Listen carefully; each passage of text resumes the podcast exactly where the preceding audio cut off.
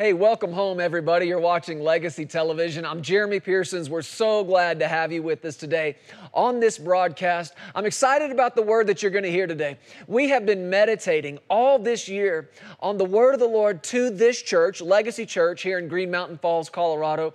And I believe it's to all the partners of Pearsons Ministries International. And really, to anybody who, will grab hold of it. The Lord spoke to us in the days leading up to the beginning of 2021, and He said, This year would be a year that you would live life more abundantly more life than you've ever lived before. And we're excited about that. And we've been go- getting into the Word here in church and on this broadcast for the last number of weeks since the beginning of the year, uh, looking for that life. Because if that's true, if Jesus really did come to give us life and life more abundantly, then our next question should be okay, Jesus, where do we go get it? How do we get a hold of it? And he said in the book of John, chapter 6, verse 63, it's the Spirit who gives life. He said, the flesh profits nothing. So if you want to be living life and life more abundantly, you've got to know that it comes up and out of the spirit that's in you, and it cannot be found in and of and through this flesh. That's what we're going to start talking about today on this broadcast.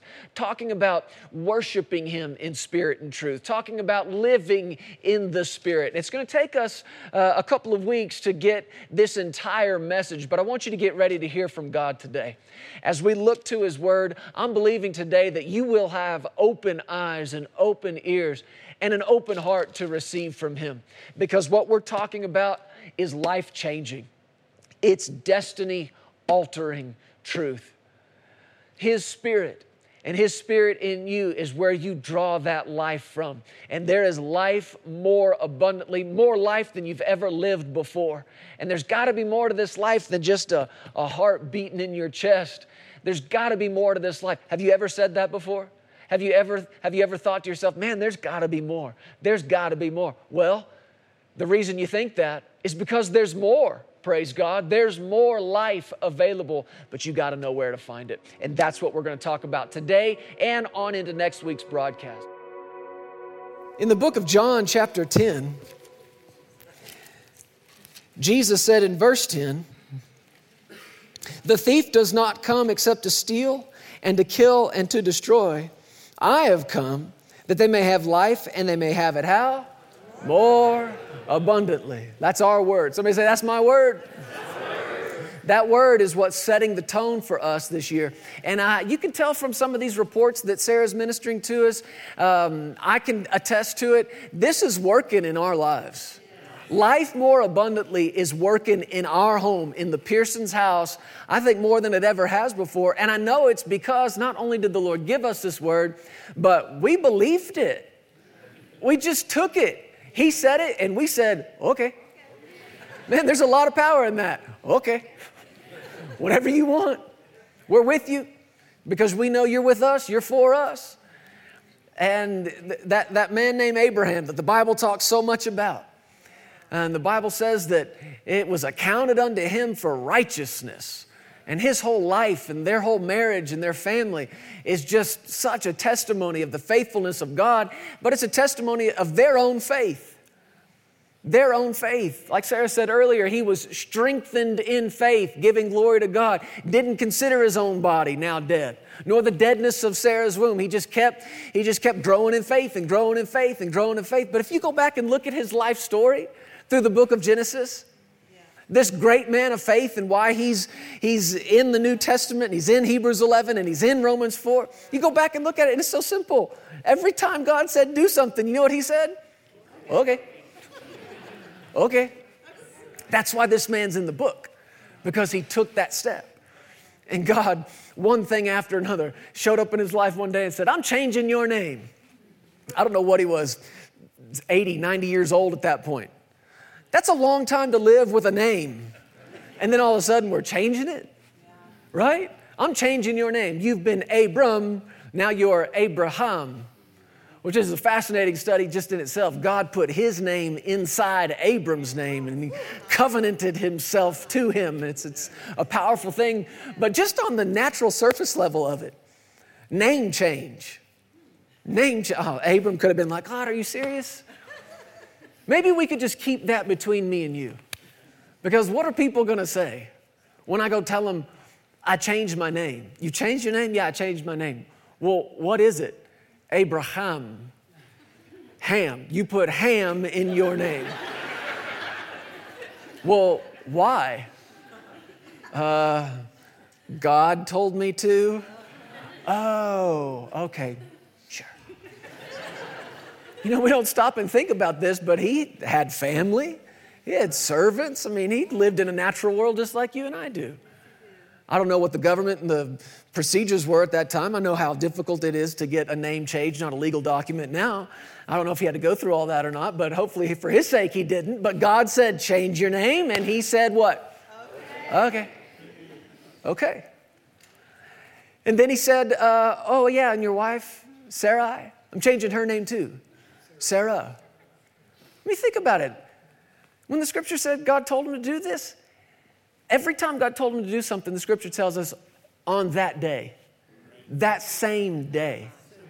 See, he's not like a lot of you and, and, and, and us who are thinking, well, Lord, let, let me think on that a little bit. Let me pray about that. Well, God's been dealing with me now for a few years.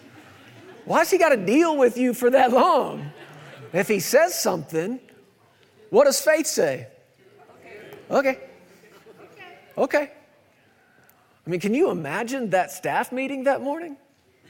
When he's got his family there, and by this time, Isaac's born. No, I think it was Ishmael. Yeah, Ishmael was born, and we won't get into the whole story of that. Uh, but he's got all these servants. He's a wealthy man, a lot of servants in his house, and he stands up and he goes over everything they need to do that day. And oh, we need to get that fence fixed over there on the east pasture. We've got some cattle getting out, and I need some of you guys to take care of the barn, get it fixed again. And um, I think that's about it. Well, a couple of more things here. No, I'm changing my name. Uh, yet God talked to me last night, and now y'all call me Abraham. Uh huh. Yeah, God said so. Okay. Oh, and Sarah, where are you, sweetheart? There you are. Love you, baby. Sarah. That's you now, Sarah. And uh, that looks to be about it. Oh, wait a second, one more thing. I need to see all the men. Uh, circumcisions will begin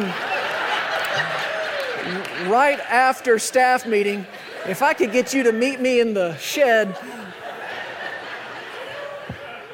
Yeah, because that was one thing God told him to do too.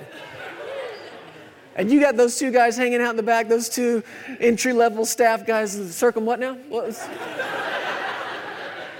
and one goes, Man, I knew I should have called in sick today. but no matter what God said to him, what did he say? Okay. Okay. And now he's got this 13 year old son, Ishmael. 13 years old, and his dad's in his what, middle 90s.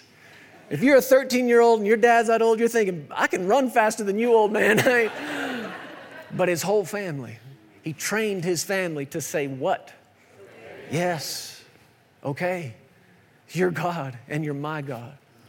And that, that pattern in his life of yielding to the plan of God and making changes when God said make changes and do things no matter how crazy or how intense or how foreign it sounded, led him all the way up to after the time where Isaac was born. Here's the son of promise, the one he's been believing for. And God speaks to him and says, Offer your son, your only son, as a sacrifice to me. Now, if there was anything that Abraham was going to be hesitant on and stumble on and get hung up on, it would have been that. But the Bible says early the next morning, he rose up and he saddled the donkey and he took Isaac with him and he took servants with him and they headed towards the mountain. And as they were on their way, Isaac said to him, Daddy, I see the wood, but I don't see the lamb. I don't see the sacrifice. And Abraham said, My son, God will provide for himself a sacrifice.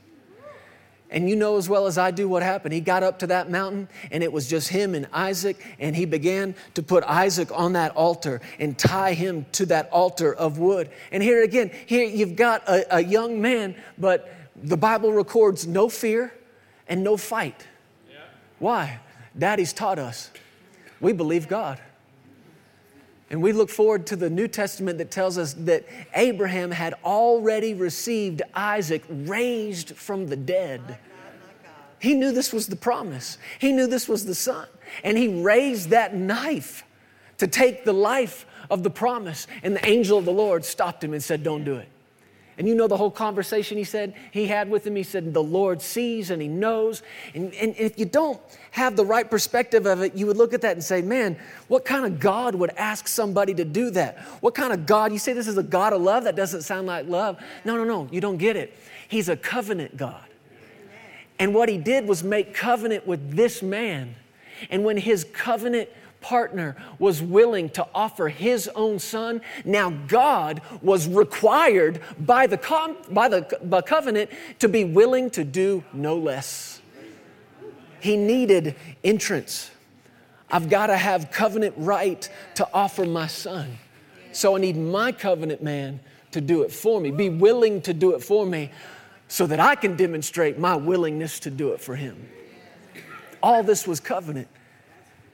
This was, this was history changing and, and eternity shaping.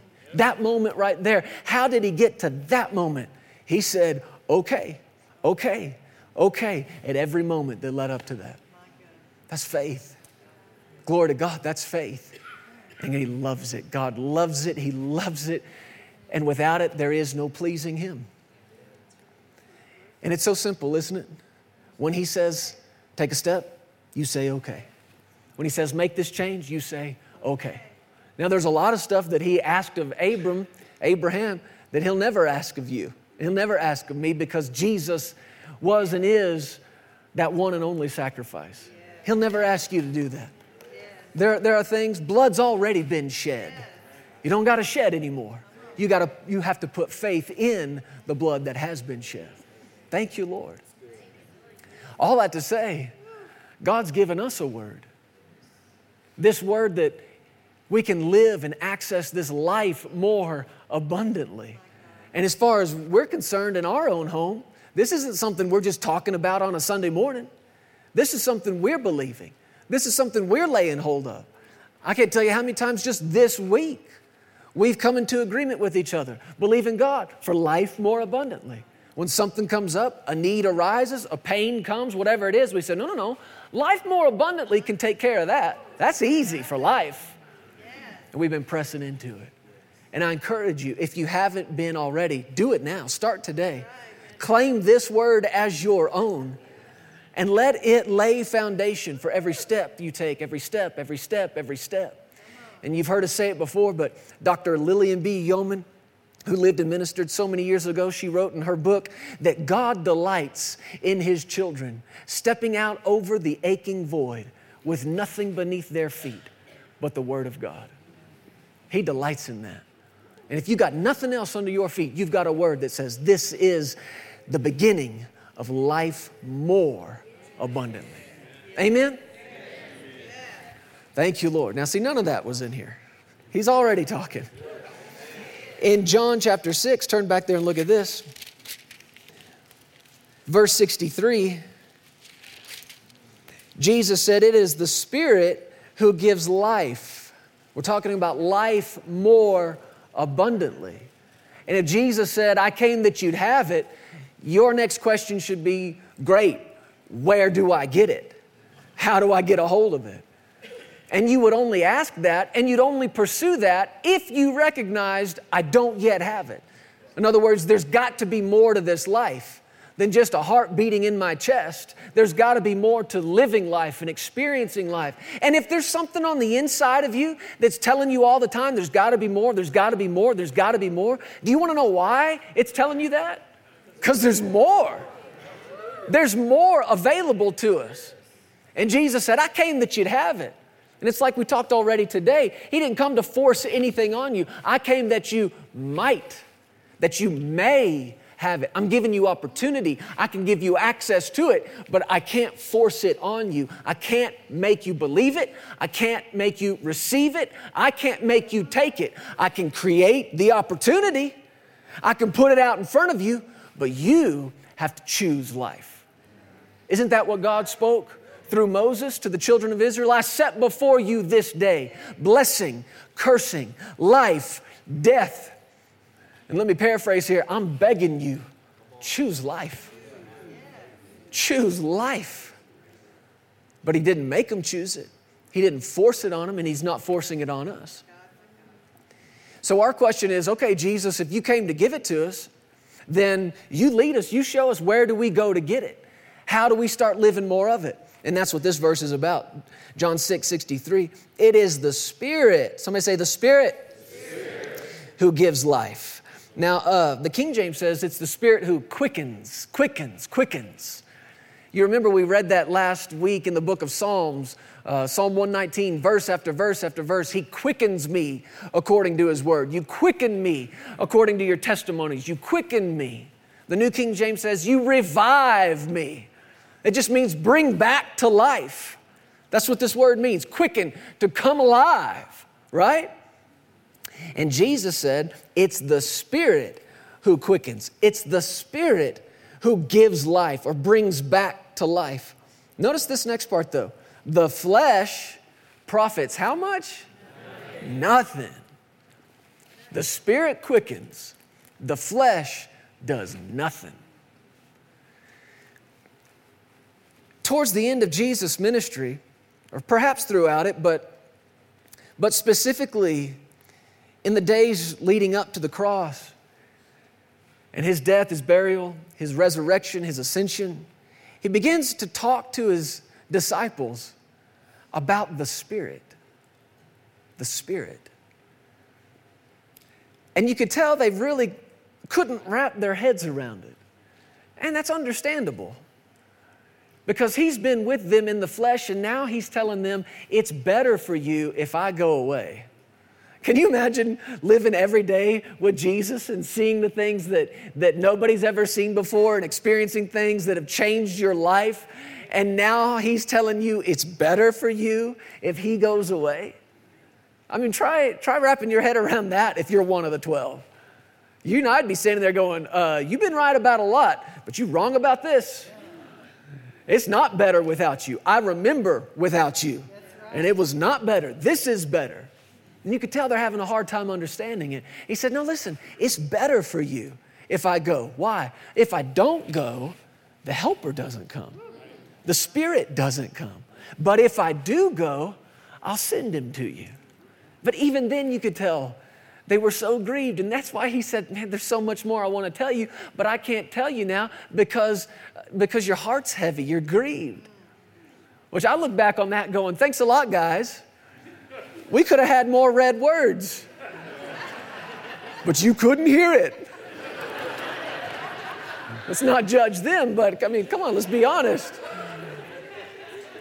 But thank God that's when Jesus said, But when the Spirit of truth comes, He'll guide you into all of it. In other words, He's going to continue the conversation that you and I are having right now. That's what the Spirit of God was sent to do. Not to speak of His own, Jesus said, but to take what He said and give it to you. Do you know that the Spirit of God in you is there to continue the conversation that Jesus started in the pages of Scripture? To guide you and I into all the truth? And he begins to introduce the ministry of the Holy Spirit. That's why it takes the Amplified Bible all these words to try to just to, to wrap around the concept that Jesus was communicating who this Spirit is and what He would do for you. The Amplified calls Him not just the helper, but the advocate and the standby and the intercessor. All these different things that He wants to do and wants to be in you and in me. But Jesus said it all starts right here. It's the Spirit that quickens, it's the Spirit that gives life. And He said, the flesh profits nothing. Now, remember, this came out of an encounter that he had with thousands of people. John chapter 6 that we're reading right now, it's a long chapter because a lot of things happen in that chapter. It started with him miraculously feeding 5,000 men and women and children. And these people got so full, the Bible says they ate till they were full, they were satisfied, and there was plenty left over. And the next day, that same group of people, we've talked about it already, came tracking him down. They said, Where'd you go? We've been looking for you. And Jesus said, You're not looking for me. You're looking for the sign. You're looking for the food. And he said, Don't seek the food that perishes, but seek what's eternal, is what he was saying. And you could tell they weren't getting it, they weren't hearing it. They said, uh, basically, well, if you're not going to do the thing with the food, teach us how to do it. How do we work the works of God? What are they wanting to do? Feed the flesh. Living with flesh on the mind. Living motivated by meeting the need of the flesh all the time. The flesh is the prominent, if not the only voice they're hearing. The flesh, the flesh, the flesh. I need more of that food. And Jesus obviously has no qualms whatsoever about providing things in the natural. It was his idea to feed them to begin with. They didn't even come looking for a meal. He said, How are we going to feed these people? Where are we going to go buy food for them? It was his idea to feed them. But once they had that natural need met, that's all they could see was a, a way to get that natural need met, to feed the flesh. And that's why I said, don't seek the food that perishes. And they said, well, teach us to do the works of God. In other words, if you're not going to do it, show us how to do it. We want to do that thing with the Triscuit that you did, and it just keeps growing. How do you do that thing with the fish stick? I mean, I want some more of that. That was good fish. That's the best fish I ever had. And Jesus said, Your work is to believe. That's your job. And they weren't hearing that either. And they said, Well, why don't you give us a sign so that we may believe? And then they said, Moses gave bread from heaven. What are they doing? Trying to feed the flesh. And that's when Jesus said in verse 63 it's the Spirit who quickens or the Spirit who gives life. The flesh profits nothing. The words that I speak to you are spirit. The words are spirit. In other words, you're not going to understand what he's saying because his words are spirit and you're thinking flesh the whole time. These are two totally different worlds, these are two totally different languages. And the words of the Spirit make no sense to the mind of the flesh. Have you noticed that yet? That's why the scripture talks to us about how God's chosen the foolish things of the world to confound the wise. Why? Because it's spiritual stuff, man. And as long as you're stuck over here in the flesh trying to understand it according to the flesh, it will never make sense to you. It'll look like nothing but foolishness to you, and you will do what these people did turn your back and walk away. Why? Because the spirit makes no sense to the flesh. But Jesus is inviting us into fellowship with Him, but you're gonna have to be in the same place He is. You're gonna have to speak that language, you're gonna have to be in the Spirit. The Spirit gives life, the flesh profits nothing. The words that I speak to you, they are spirit and they are life. Jesus, where do we go to get this abundant life? You go to His Word, but not just His Word, what else did He add to this? His Spirit. Out of the Spirit comes this life more abundantly. The flesh can't produce it. The flesh profits how much? Tell me again. Nothing.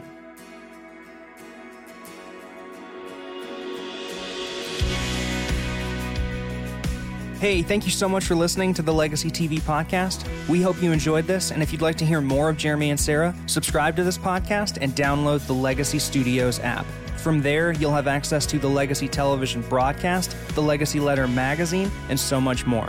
You can also visit pearsonsministries.com to contact us directly and find out how you can get involved with everything that's happening here at Legacy Studios. Be blessed today. We love you. Remember, you are always welcome here in the House of Faith.